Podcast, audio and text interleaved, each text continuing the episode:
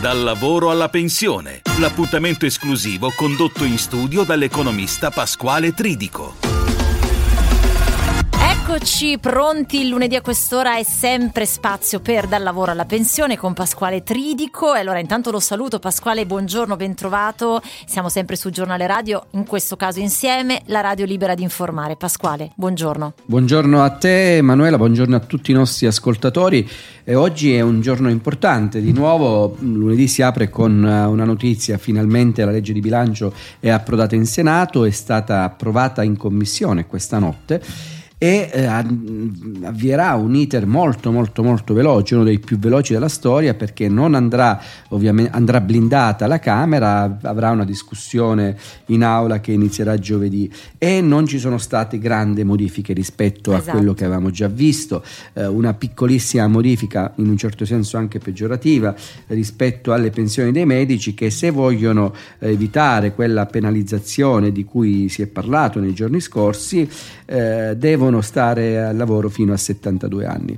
Eh, le altre modifiche non sono state, non, come dire, non ci sono state altre mm. modifiche, ci sono i tagli sulle pensioni, c'è ovviamente il 2% di riduzione dell'IRPEF come era stato annunciato dal 20 per la fascia più bassa dal 25 al 23 e il cuneo che è stato prorogato, la riduzione del cuneo anche per il 2024. Mm, si è arrivato anche a un dunque Ma... sulla eh, proroga del bonus edilizio 110%, il MEF ha ribadito che non è prevista. Sa.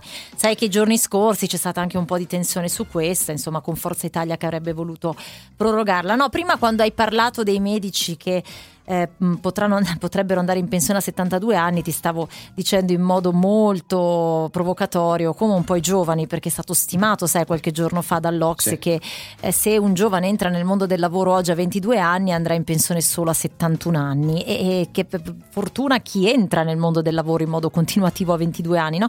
Quindi insomma eh, siamo destinati tutti ad andare in pensione più, più tardi.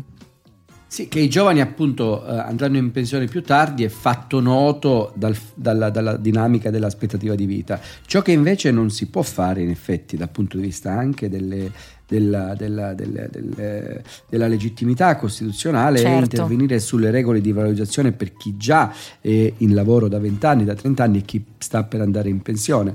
Ricordiamo che per i medici, per gli insegnanti, per i dipendenti dei comuni sono stati cambiati eh, gli indici di valorizzazione, o meglio i coefficienti di valorizzazione delle proprie pensioni, quindi in qualche modo si tratta di diritti acquisiti e non di privilegi, nemmeno Assolutamente. è anche diverso sì, rispetto al caso dei, dei, parlamentari, in cui come dire, lì c'è un atto di chi, il Parlamento eh, fa delle leggi che valgono soltanto per loro e quei diritti acquisiti anche dei parlamentari come vitalizi da molti sono considerati come dire, privilegi. In questo caso parliamo di lavoratori normali, diciamo così, anzi no, certo, i dipendenti certo. comunali sono tra i dipendenti pubblici coloro che prendono molto, coloro che prendono di meno e dei medici invece si dovrebbe fare uno sforzo proprio per cercare di trattenerli di più eh, nel nostro paese perché sappiamo che c'è un grande esodo e molto spesso, eh, come sappiamo dalla, dalle ultime cronache sui concorsi pubblici, loro, eh, loro, il loro appeal, o meglio il concorso ha uno scarso appeal, il concorso dei medici, perché le retribuzioni sono basse, perché c'è stato un clima di forte burnout eh, negli ultimi mesi, dopo il Covid soprattutto, nelle, nelle, nelle corsie degli ospedali. Ma Manuela, oggi mi colpiva soprattutto, e di questo parleremo in particolare nella prima parte, eh, di nuovo il, l'allarme, che ovviamente ormai è un allarme eh, costante che riceviamo dell'Istat sui dati della uh-huh. natalità, sulla demografia. Eh, addirittura rivede al ribasso le stime che già erano sotto i 392 mila nati in un anno, rivede al ribasso di oltre 7 mila nati a fine anno eh, e, con, e, questo registra, fa registrare un calo del 30% rispetto a, a, a 15 sì, anni fa, un sì. calo che si sente ovviamente non solo sulla, sulla, sulla, sostenibilità delle pensioni di cui parliamo spesso, ma poi anche sulle forze lavoro, cioè sulla mancanza di manodopera. Oggi Banca d'Italia comincia a registrare la scarsità di manodopera tra 15 e 64 anni, come dire i flussi che sono stati scarsi negli ultimi 20 anni di nascite, che, quindi che hanno generato pochi, pochi nati e quindi pochi lavoratori, oggi fanno, fa, si fa fatica a trovare meno laureati, meno, eh, certo. diso, meno, meno, meno, diplomati e quindi come dire si fa fatica a trovare eh, manodopera. In Italia siamo Prego. proprio agli ultimi posti, anzi forse all'ultimo posto nel rapporto tra persone che hanno accesso al mondo del lavoro, quindi giovani e persone che eh, stanno andando in pensione e questo aumenta sempre di più proprio perché insomma la, abbiamo raggiunto un picco in negativo della natalità. Peraltro hai visto che Elon Musk, che è stato presente ad Atreio, la manifestazione di Fratelli d'Italia, ora non entriamo in argomenti politici, ma solo per quello che ha detto, si è presentato sul palco con uno dei suoi figli e ha detto è importante avere figli, senza figli non ci sono nuove generazioni e l'immigrazione non basta a risolvere il calo della demografia dei paesi industrializzati e quindi ha messo già in relazione anche l'ipotesi che questo problema possa essere risolto almeno in parte con l'impiego no, di, manodof- di, manodopera di persone che arrivano da altri, da altri, paesi. Poi peraltro ti leggo anche un messaggio che è arrivato già al nostro numero 334 11 11 622 su questo. Prego però eh, Pasquale. Sì, sì è, è, vero, eh, c'è stato anche questo riferimento di Elon Musk che eh, come dire, per quanto non sia un politico è una persona sicuramente influente. Ora il suo, il, il, suo, il suo, messaggio io lo vorrei discutere più approfonditamente anche con i nostri esperti certo. che oggi abbiamo. Dopodiché però vorrei dire una cosa, anche per inquadrare bene il legame tra nati, lavoratori e pensionati. Eh, oggi eh, l'abbiamo detto anche più volte, però ripetiamolo visto che oggi parliamo di immigrazione. Oggi vanno in pensione coloro che sono nati nel 1960 circa, quando i nati erano oltre un milione all'anno e quindi escono a una velocità molto forte. Vengono nel mercato del lavoro coloro che sono nati circa 25 anni fa, quando i nati erano quasi circa la metà di quelli appunto del 1960. Quindi entrano persone a un tasso inferiore della metà rispetto a quelli che escono. Qui eh, mm. si evince un po' la instabilità o la insostenibilità flessibilità del nostro mercato del lavoro che eh, certo. eh, sostiene le pensioni con il cosiddetto metodo a ripartizione, ovvero sosteniamo i pensionati con i lavoratori di oggi. E quindi, come dire, c'è un vuoto che si, cau- che si crea. L'ha capito anche il governo in qualche modo, perché, eh, come dire, ha, eh, è tornato indietro sul decreto flussi, o meglio, cer- ha cercato di rivederlo un po' al rialzo e l'ha fissato a 450.000 in autunno scorso il numero di, eh, di, di, di, come dire, di entrate eh, di immigrazione previste, 450.000 per un triennio, quando però, e qui ancora è il problema, quando però nost- il nostro fabbisogno, secondo quelle che sono analisi sia di Excelsior sia di eh, organizzazioni confederali di aziende eh, è di circa un milione in tre anni, quindi c'è un fabbisogno non soddisfatto di manodopera. Mm. Eh, a mio parere questo rappresenta un grave problema, ma Abbiamo perso Pasquale. Che... Ospite, ah, ecco qua. Darci... Ti avevamo perso per un istante. Ricordiamo che tu sei collegato dai nostri studi di Roma, io da Milano. Ecco, adesso ti sentiamo. Prego, prego. Ah, stavi annunciando okay. l'ospite, Stavo... assolutamente. Il nostro ospite è il professor Giampiero della Zuanna, che è un professore di demografia, un ordinario all'Università di Padova, è uno sper- un esperto su dinamiche demografiche, ma soprattutto su questioni di, che riguardano immigrazione e natalità. Di lui, eh, da, da lui vorrei sentire appunto appunto eh, quale potrebbe essere la soluzione sia del problema della della denatalità, sia della, eh, della, della, scarsità di manodopera e se eh, i flussi di migranti possono in qualche modo eh, risolvere questo problema. A margine gli chiederei anche cosa ne pensa se l'ha visto del messaggio di Elon Musk, eh, non, non, non basta la immigrazione, bisogna fare più figli. Un messaggio che, come dire, detto così può essere anche neutro, però il punto è molto chiaro dal mio punto di vista, le donne fertili sono già nate giornate. Noi abbiamo sia un problema di tasso di fecondità basso, sia un, quindi di, di, di, di, moltiplicatore basso, sia un problema di numero di donne inferiore oggi rispetto a quelli di 20 mm. anni fa. E quindi, come dire, bisognerebbe incidere certamente sul tasso di fecondità e questo lo si può fare lentamente, ma poi vedere eh, quante donne abbiamo e, e quindi quanta, quanta riproduzione bisogno, ci si può fare mm. nel paese. Professor Della buongiorno, Zuanna. Buongiorno professore, benvenuto. Buongiorno a voi e a tutti quelli che ascoltano. Sì. Allora. Cosa, cosa volete che vi dica? Eh, il tema è molto vasto, come si dice, un vasto programma. Allora, provo a dire due cose. Allora, intanto eh, se andiamo a vedere quello che è successo in Italia negli ultimi 15 anni, facciamo un po' di conti da demografi, ci accorgiamo che eh, il 60% della diminuzione delle nascite è dovuto al calo delle donne in età fertile. Cioè il passaggio da, da 560.000 nati ai 400.000 che sono nati quest'anno, nel giro di poco più di 15 anni, è legato per il 60% proprio dal calo delle donne in età fertile. Quindi quello che diceva Pasquale Tridico prima non è il futuro, ma è l'oggi o anzi un po' anche il passato. Cioè, già, quindi, già questo è quello che, che sta accadendo. Quindi già questo ci fa capire che contrapporre in qualche modo migrazioni e natalità è privo di senso perché noi non potremo avere una natalità eh, crescente se abbiamo un numero di donne in età fertile decrescente. È abbastanza logico questo, no? Perché il numero di nati è dato dal numero di donne moltiplicato la loro propensione a avere figli. Ecco, quindi eh, se calano le donne cala un pezzo del, del, del, della cosa. Quindi è evidente che eh, un pezzo della soluzione della natali, del, della bassa, del basso numero di nati in Italia eh, sta anche proprio nel far aumentare il numero di donne in età fertile. E come facciamo a far aumentare il numero di donne in età fertile? Abbiamo due, eh, due cose, possiamo cercare di frenare le emigrazioni dall'Italia, noi abbiamo un flusso abbastanza consistente di giovani che lasciano il nostro paese, eh, giovani sia italiani sia di, di origine straniera, e poi possiamo eh, favorire l'arrivo di persone che arrivano da fuori, da fuori paese. Cioè, questo è il, il, il, primo, il primo, punto. Eh, quindi contrapporre, ripeto, fecondità, eh, politiche per la natalità e politiche per le migrazioni non ha, non ha, non ha significato. Ecco. Uh, seconda cosa, um, vado avanti o volete Sì, sì, sì, prego, prego, professore. Poi anche ci sono anche, punto. Esatto, poi ci sono anche dei messaggi, però prima esatto, vediamo anche il secondo punto, prego. Ecco, certo, il secondo punto è quello della, della, bassa, della bassa, natalità. Beh, la storia della bassa natalità italiana ormai è una storia, di, possiamo definirla di lungo periodo, perché ormai sono 40 anni che la natalità italiana è su livelli, che, quello che i demografi chiamano low e slow fertility, cioè la fecondità più bassa del basso, cioè siamo sotto un figlio e mezzo per donna e non l'abbiamo mai superato negli ultimi 40 anni. E, e questo ci fa capire che eh, c'è una questione proprio di tipo mh, molto radicata nel nostro paese.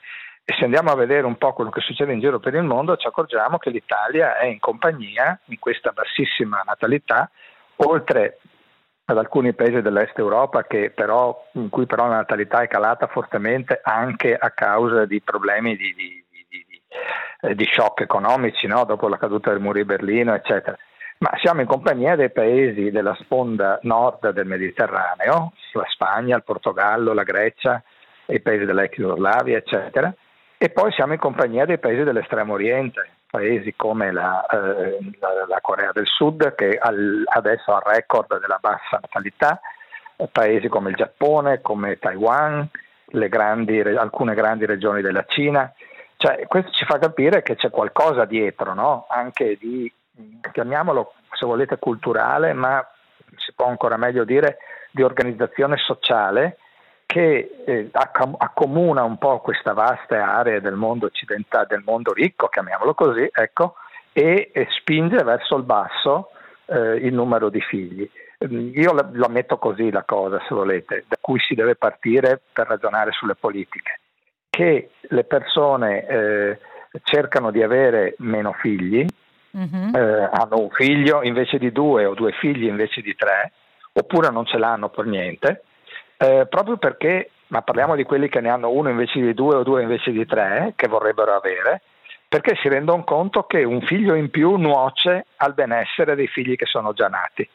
E questo accade in società in cui la responsabilità della eh, mobilità sociale, cioè del benessere dei figli, cade in larga parte sulle spalle dei genitori, che sono proprio le, le, le società di cui vi ho parlato prima io, cioè quelle diciamo, del, del, nord del Mediterraneo e dell'estremo oriente. Mm. E quindi e questo ci fa capire come mai invece altri paesi come eh, la Francia, come eh, l'Inghilterra, come gli Stati Uniti o Nord Europa hanno un numero di figli maggiore perché c'è meno responsabilità dei figli sui genitori, non è che i genitori amino meno i figli. No, Ma no, società è certo. organizzata- è Anche se, organizzata professore, un inciso, pare che Ecco. ultimamente questo fenomeno, cioè quello della denatalità, sia diffuso proprio a livello europeo. Ovviamente l'Italia è colpita in modo sempre più evidente e più, più forte rispetto ad altri paesi, però mh, un po'... Sì, si- una, no, una cosa sì. che sta accadendo, Sì. ecco, qui- eh, questa è l'altra, l'altra fetta del problema. Una cosa che sta accadendo in Italia e anche in altri paesi, e questo è un fenomeno nuovo, diciamo, degli ultimi ventenni almeno, e adesso si sta vedendo molto bene, Mhm, è l'aumento delle persone senza figli. sì. E questa è una cosa che effettivamente è una sfida importante a livello anche europeo, però eh, anche qua l'Italia c'ha il record. eh.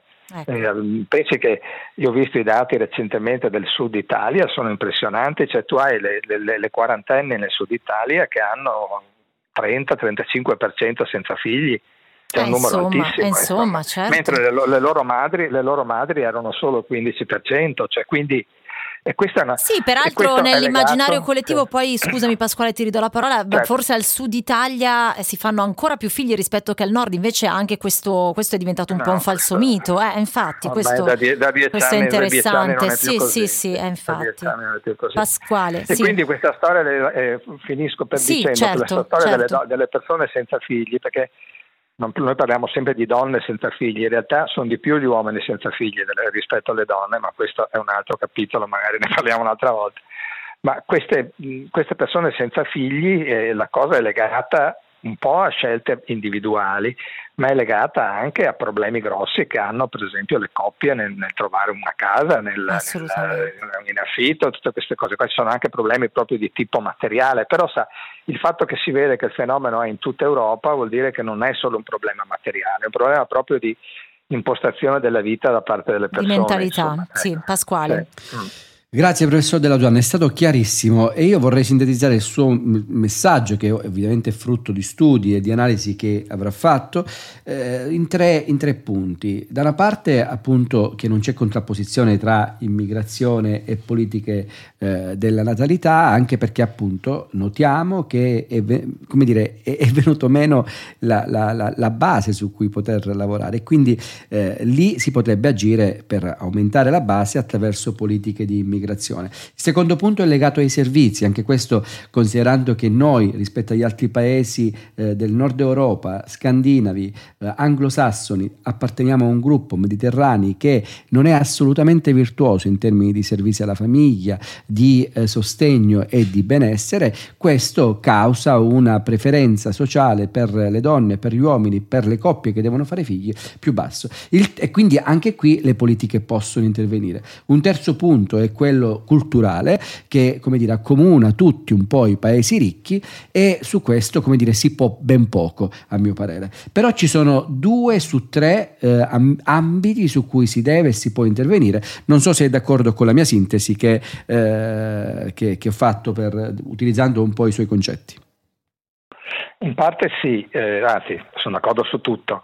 Aggiungo un'altra cosa che eh, ehm, è molto importante a tener conto, cioè non bisogna pensare che la modernità sia contro l'aver figli.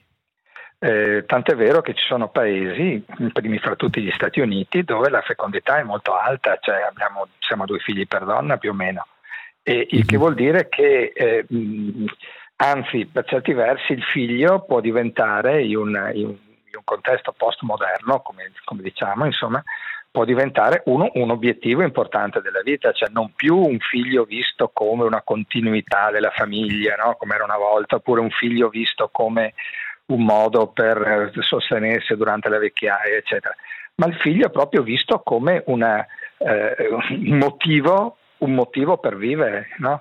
e tanta gente ancora la pensa così, c'è in gran parte, c'è molta gente che la pensa in questo modo, quindi il fatto di fare politiche che favoriscano le famiglie con figli eh, va anche in direzione di, una, di un, chiamiamolo un legittimo desiderio da parte delle persone.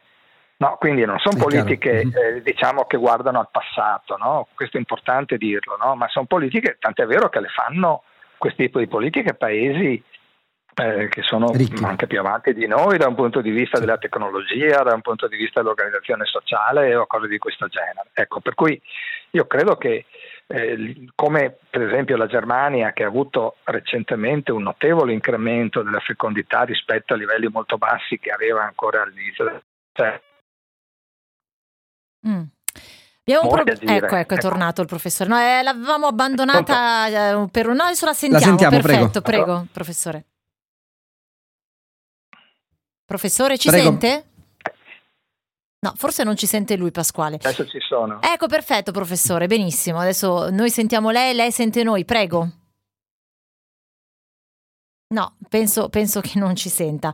E, no, Pasqu- Va bene, però sì. stava dicendo il professore alla esatto. fine che la, il caso della Germania, anche questo è un caso importante esatto. perché... Cara- no, adesso... Eh? La, la, sentiamo a tratti, ma abbiamo capito benissimo il suo concetto, professore. Alla fine stava citando il caso della Germania che ha Mm, come dire, ha avuto un incremento di tassi di fecondità evidentemente eh, anche a causa di politiche eh, per la famiglia importanti. E poi ricordiamo in Germania c'è stato un flusso migratorio regolare molto importante negli ultimi anni quindi che ha agito anche sulla base della demografia ecco, sulla, certo. sulla base abbiamo forse Pasquale il professore vediamo se riusciamo a fare le conclusioni con Eccomi lui visto qua, che siamo sì. in chiusura. Perfetto ecco sì, professore la lasciamo eh, concludere il discorso e poi la salutiamo prego Concludo rapidamente dicendo che effettivamente i paesi che sono riusciti a migliorare la loro demografia, e quando intendo questo la intendo da un punto di vista di quello che diceva Pasquale Tridico, cioè avere una demografia sostenibile, ossia un numero di persone che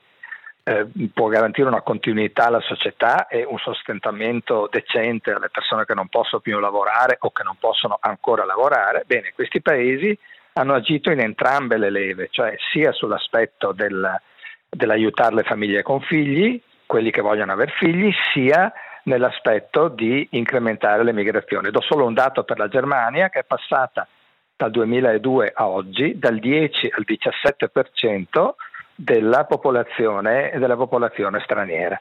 Quindi se l'hanno fatto i tedeschi eh, vuol dire che la cosa è possibile e va fatta però naturalmente con, eh, con l'idea che le migrazioni non sono un triste una triste necessità, ma possono essere una risorsa molto importante per eh, il futuro del nostro paese. Mm-hmm, è vero.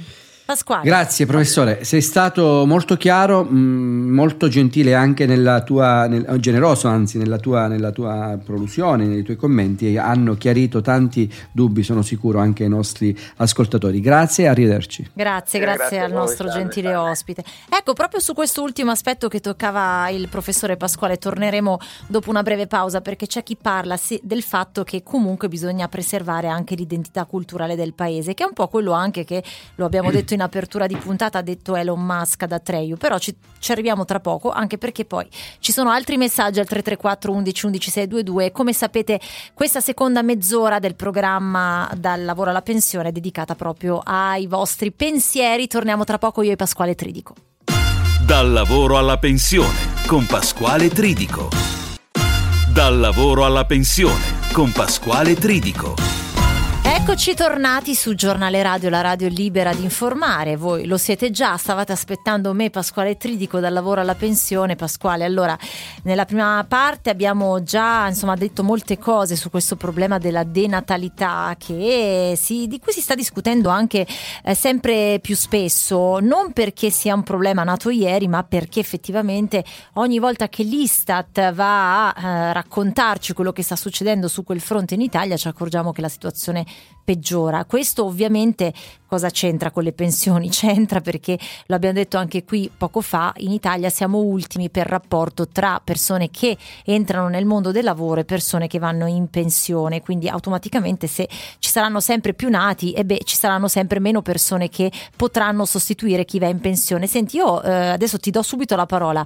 Eh, ci sono un po' di messaggi. Intanto parto da quello di Paolo, che io non so se a volte lo dice in modo provocatorio, se lo pensa davvero, perché dice: Ma se muoiono 700.000 pensionati all'anno, dov'è il problema demografico? Vuoi che ne muoiano un milione? A parte vuoi che ne muoiano? Guarda Paolo, io ti chiedo sempre un minimo di delicatezza anche nello scrivere i messaggi quando parliamo di queste cose, perché intanto si parla di, eh, insomma, in questo caso di persone che se ne vanno. Anche se lo leggo solo io, ti chiedo questo favore. Sai che io ci tengo molto alla forma, quindi no, io non voglio che muoiano un milione di persone, ma non è quello il punto, perché eh, l'anzianità porta anche ovviamente alla scomparsa, ci mancherebbe. Qui il punto è che non ci sono persone nuove che possono sostituire sostituire le persone Esatto. che se ne vanno e quindi indipendentemente da che le persone che se ne vanno siano 700.000 o un milione, se non abbiamo persone da sostituire, sta lì il problema, quindi non che devono morire più persone, perdonami.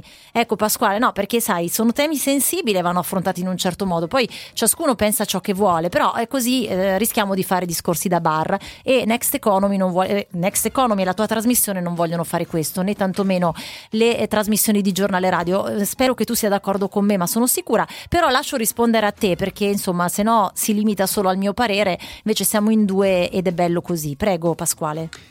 Sì, sono d'accordo Manuela con le tue parole assolutamente in risposta al nostro ascoltatore, non c'è bisogno di aggiungere altro. Ok. Eh, sposto un po' soltanto, come dire, parallelamente Sì, sì, sì. Per, per dire, per dire questo. Ciò che è stato secondo me più importante da parte del professore della Zuanna eh, confermarci, dirci, è questo fattore, questo elemento della base in qualche modo delle persone, la base demografica, la base delle donne, che per noi è troppo bassa. Cioè il punto oggi della scarsa de- natalità dipende principalmente, come ci ha detto, da non, nemmeno tanto dal tasso di fecondità che è bassissimo e ci deve far preoccupare, ma Mm. soprattutto che dal, dal fatto che la base, le donne fertili sono già ormai nate e quindi, come dire, noi Eh, dovremmo sì. agire principalmente sulla base. Eh, ora, eh, questi problemi che ci poniamo anche di eh, identità, di, di- di- secondo me anche questi sono fuori luogo. I paesi più ricchi, lo dico sempre anche ai miei studenti, sono tutti quelli che hanno più immigrati. Lo stesso eh, Elon Musk, a mio parere, e e permettimi anche qui una nota critica, Sì. è stato fortemente incoerente in quel discorso. Perché incoerente? Perché lui, lui per primo, lui stesso è un immigrato negli Stati Uniti, viene dal Sudafrica, dal South Africa, eh, per capirci da Pretoria, eh, è stato prima di tutto immigrato negli- nel Mm. Canada e poi negli Stati Uniti a 18 anni.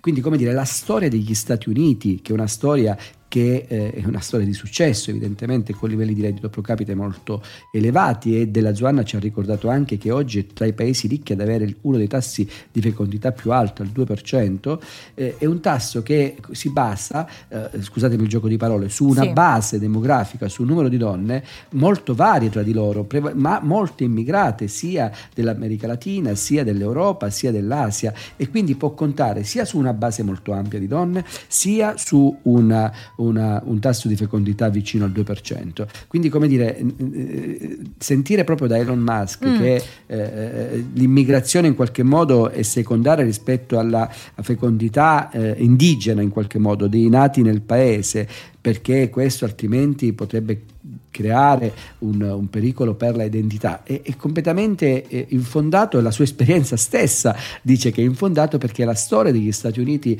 è una storia di un'identità eh, come dire varia, Certo. un'identità molteplice, culturale molto Su ampia questo non Eh, ci sono dubbi, Pasquale, ma ehm, io l'ho, l'ho interpretato in questo modo. Lui in realtà, poi mh, ci mancherebbe anche questo, è, è quello che hai detto tu, è da tenere presente. Lui fondamentalmente dice l'immigrazione non può risolvere da solo il calo della demografia.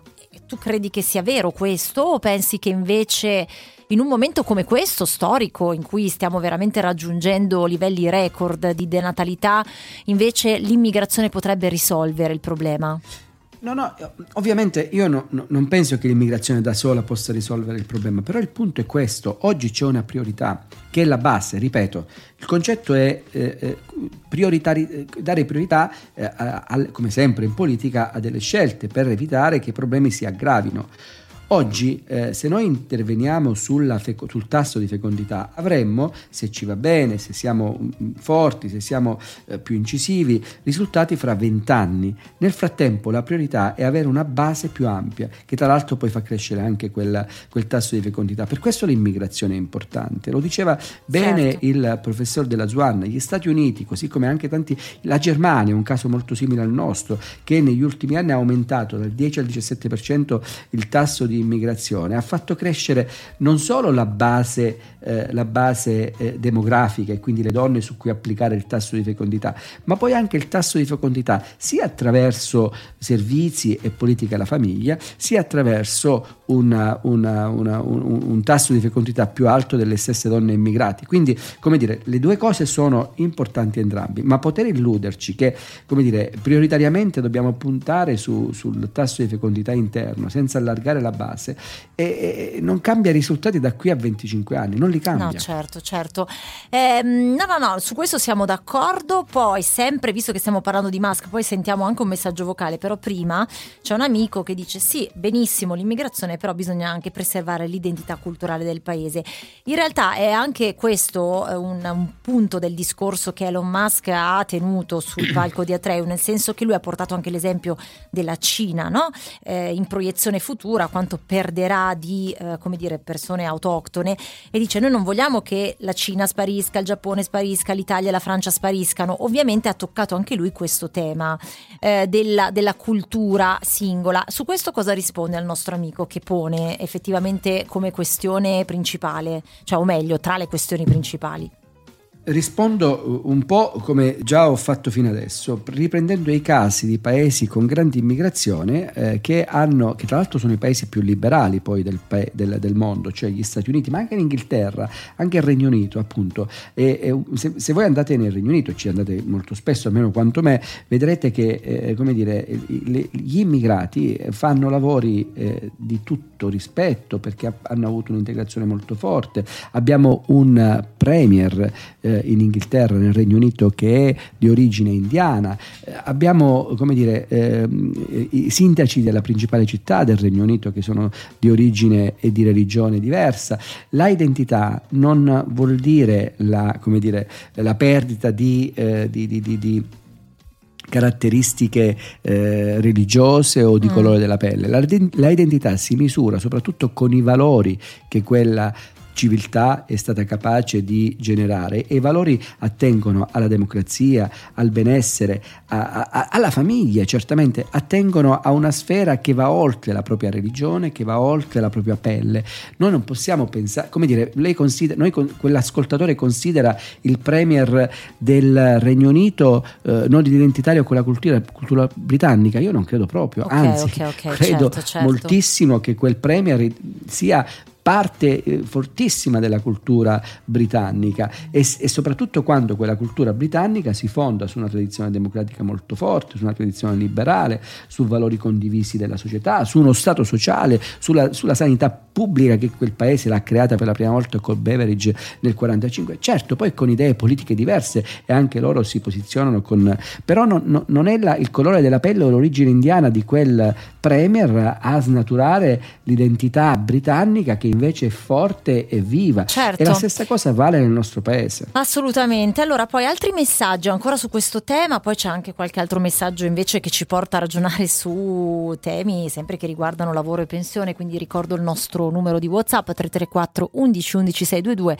Allora, Juan dà una sua riflessione, dice paghiamo gli errori del passato, pensione, natalità, lavoro.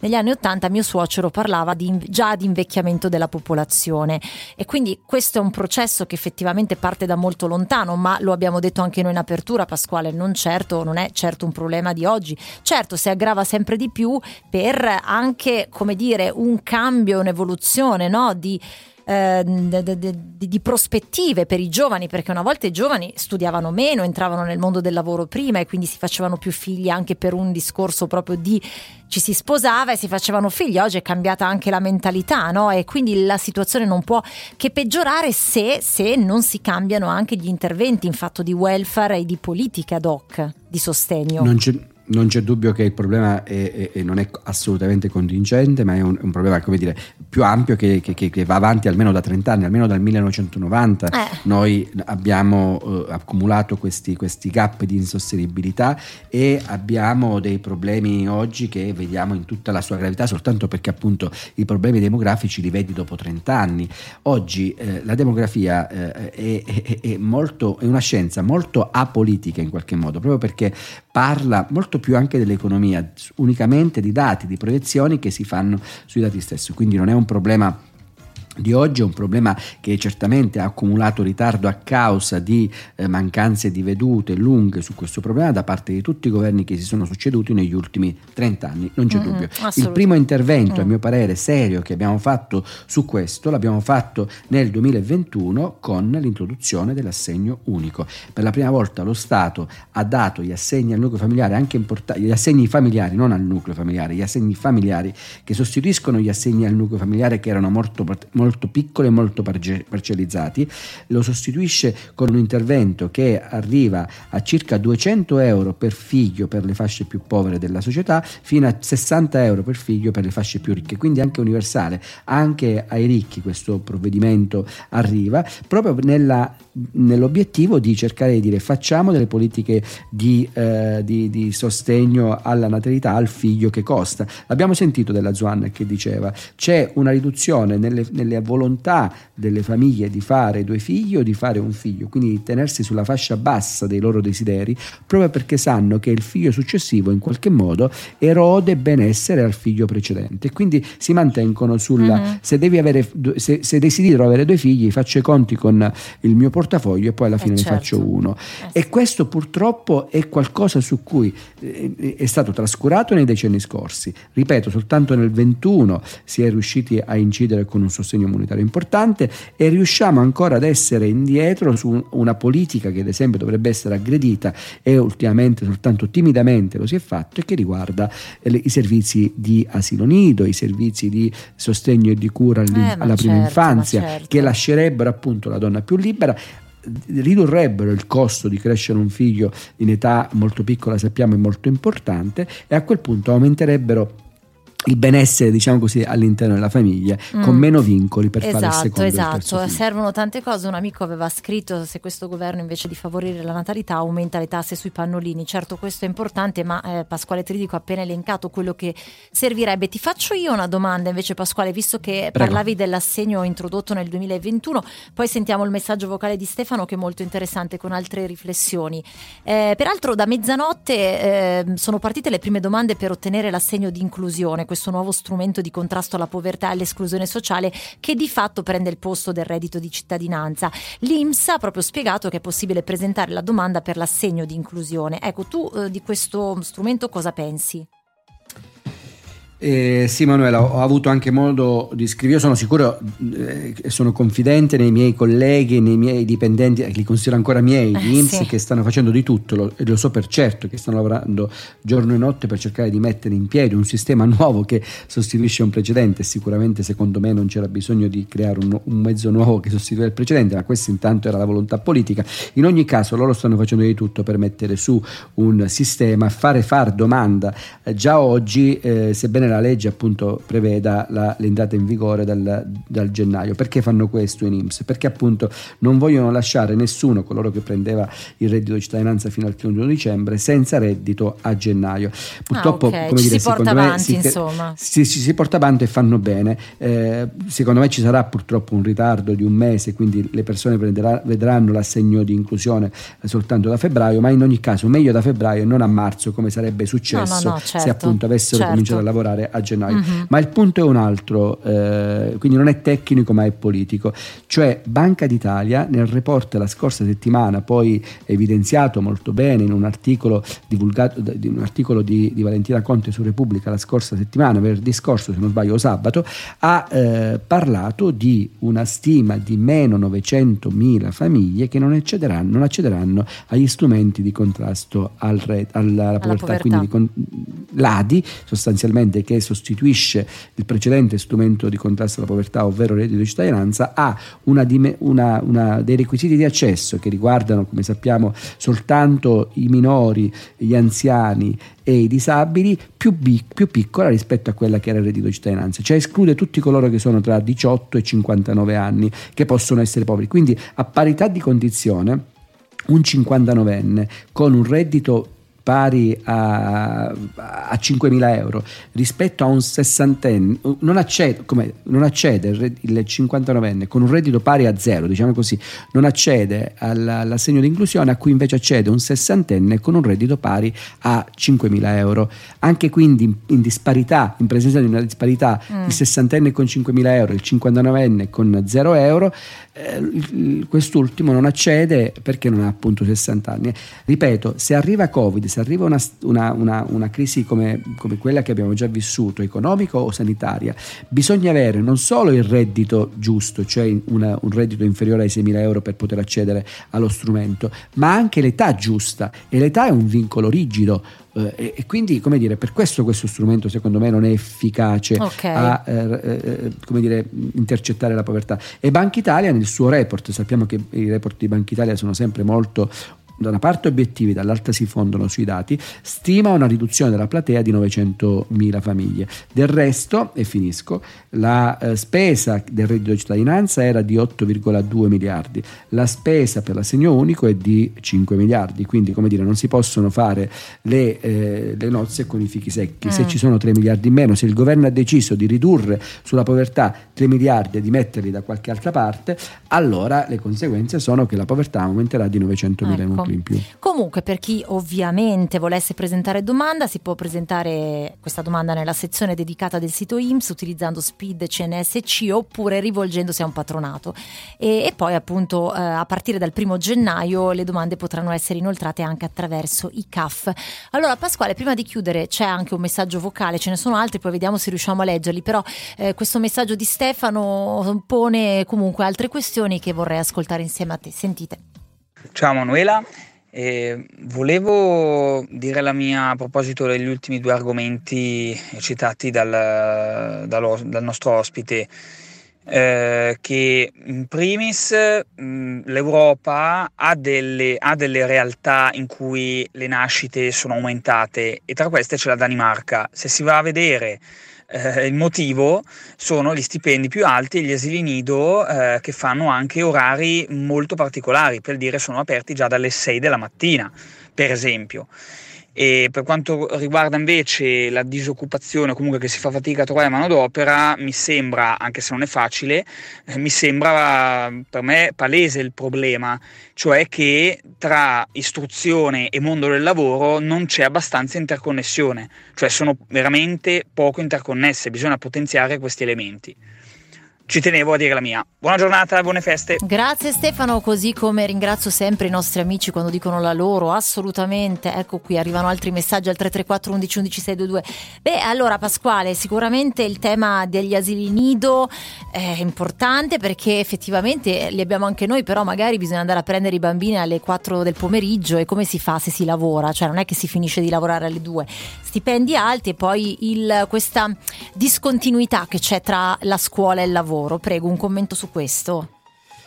Sì, e qui dovrebbero essere invece, secondo me, più i comuni ad avere, e non a caso molti asili nido sono comunali, eh, più i comuni ad avere una flessibilità e una lungimiranza rispetto a ciò che vede nella propria comunità in termini di orari e di flessibilità, appunto. È vero, quanto dice, quanto dice il nostro ascoltatore è assolutamente fondato. Ripeto, le politiche comunali, che ci sono pure, dovrebbero cercare di adeguare gli asili nido, quantomeno quelli comunali, a ciò che vede nella, nella, nella sua comunità in termini di orari migliorare in termini di trasporto, in termini di pendolarismo, in termini di collegamenti che ci sono pure noi in alcuni contesti. E quindi adeguare eh, eh, gli orari di uscita e di entrata rispetto a ciò che nella propria comunità, nel proprio comune, eh, ma anche addirittura nel proprio municipio per quanto riguarda le città grandi come Roma o Milano o Napoli rispetto a ciò che sono i flussi eh, di entrata e uscita dalla città. Vedete, in alcune città appunto Roma, Milano, Napoli eh, ci sono dei fortissimi flussi in entrata dalla, dalle, o meglio da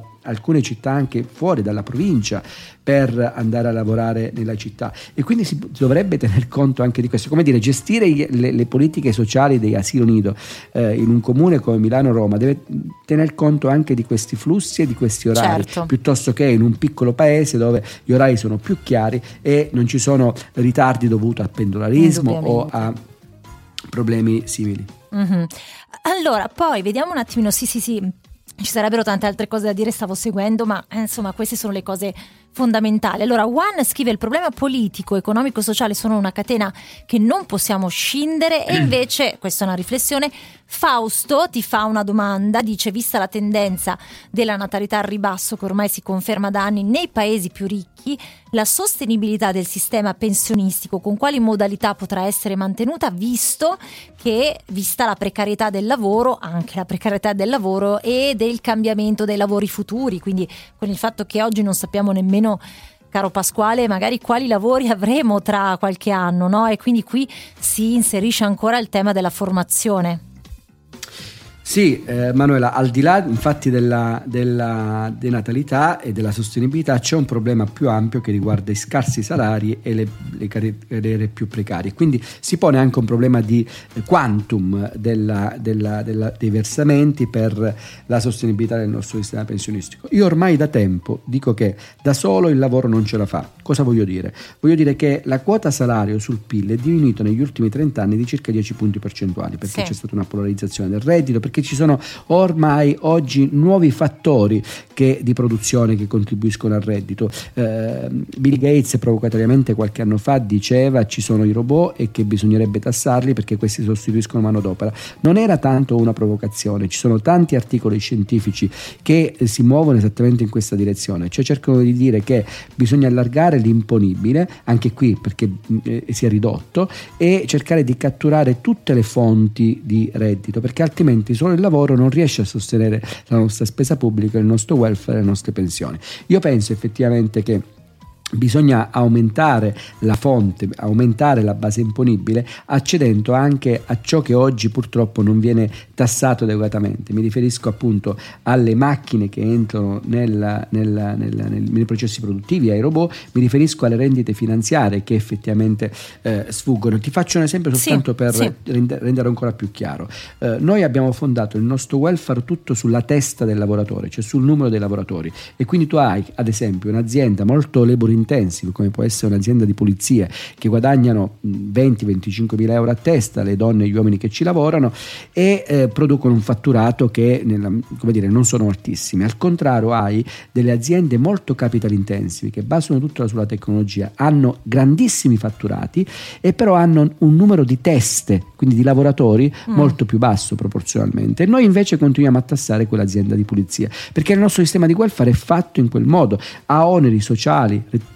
contributivi e IRPEF tutto sulla testa del lavoratore, non sulla, su, su, su, sull'imponibile in qualche modo che si riesce ad avere anche con fonti di eh, produzione, fattori di produzione più ampi come possono essere appunto le, eh, le, le, le tecnologie. E allora bisognerebbe cercare di tarare il nostro sistema fiscale anche su altri oneri e sgravare un po' il lavoro, certo. perché effettivamente eh, sì. non solo perché è, è molto spesso il lavoro è, è povero, eh, ma anche anche perché appunto altrimenti non si esce ad essere sostenibili. Assolutamente, guarda, notizia battuta poco fa dalle agenzie, l'Istat ci dice, guarda un po', carano ancora gli italiani sotto i 59 milioni, la popolazione italiana al 31 dicembre 2022 è scesa sotto i 59 milioni. Eh, L'Italia perde popolazione, con il cens- questo è il censimento 2022, invecchia nonostante il contributo degli stranieri, guarda tutti i temi che abbiamo toccato oggi, 51,2% di femmine, 8,7% di stranieri, per ogni bimbo ci sono 5 anziani. Sono in lieve crescita i matrimoni, un più 32% per cento si registra per le unioni civili. Allora, siamo in chiusura, questa notizia direi che chiude... Manuela, sì, prego, prego. Scusami, ci tengo però a leggere una, una, una, una, domanda di un nostro ascoltatore a cui devo una risposta. Sì. Eh, velocemente lo faccio. Eh, mi è arrivata direttamente a me, sono ah, una partita beh. IVA eh, a regime a forfettare, il mio commercialista mi ha detto nel primo periodo di aggiungere il 4% in fattura a ogni cliente a cui mettevo fattura di IMSI da addebitare al mio cliente, ma dopo un anno mi ha comunicato che potevo mm. smettere di aggiungere raggiungere questo 4% perché IMSS aveva già accettato la mia iscrizione. Mi sono confrontato con altri nella mia situazione che hanno trovato strano il tutto. Mi devo preoccupare? Allora, eh, in realtà no, il punto è molto semplice. Eh, ad un accurato approfondimento eh, possiamo dire che eh, questo 4% è facoltativo, si riferisce al cosiddetto diritto di rivalsa per eh, particolari titolari di partita IVA, non a tutte le partite IVA, cioè avvocati, medici oppure eh, commercianti mm. artigiani non ce l'hanno. Evidentemente questo eh, nostro ascoltatore è un titolare di partita IVA particolare che la legge lo elenca, sono social media manager, web designer, copywriter, personal trainer, fisioterapisti o osteopati. Cioè se uno ah. se è eh, esattamente una di queste categorie che la legge identifica come eccezionali, si tratta di una nuova norma, allora nella gestione separata devono chiedere, possono richiedere la rivalsa in IMSS in fattura che è esattamente il 4%. Quello, Ovviamente esatto, questo esatto. contribuisce al reddito, non è obbligatorio però, si può tottare, ma se lo fa, come dire, contribuisce al reddito comunque. Ma è meglio ecco, farlo, questo... giusto Pasquale? chiederlo? Ah, è, è, è, poi, è poi meglio farlo. Chiudere, sì.